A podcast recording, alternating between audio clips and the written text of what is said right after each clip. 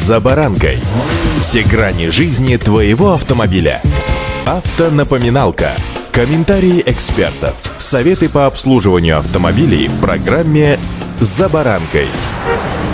Итак, опубликовано постановление правительства, утверждающее новые правила проведения техосмотра, которые вступят в силу вместе с поправками в закон о техосмотре. В них прописан порядок аннулирования выданных диагностических карт. Сегодня об этом более подробно. С вами Александр Карпов. Здравствуйте. Автомобильные факты.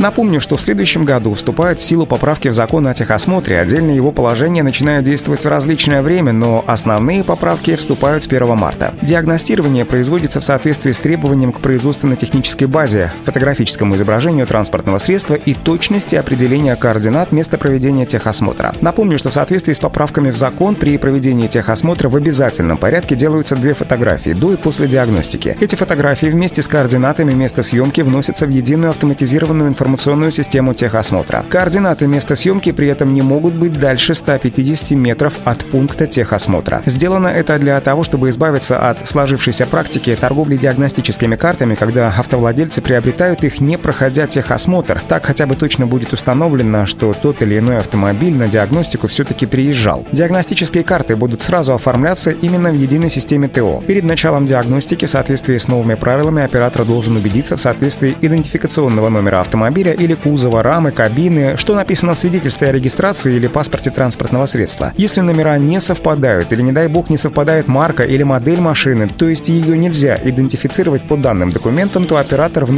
в систему информацию об отказе от проведения услуги, указывая ее причины. Автомобильные факты.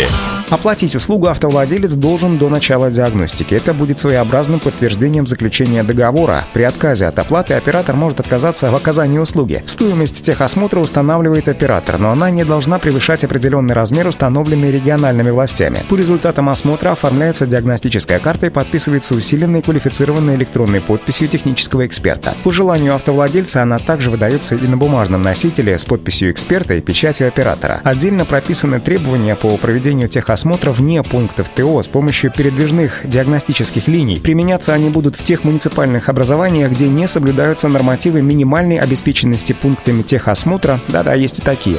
Автомобильные факты.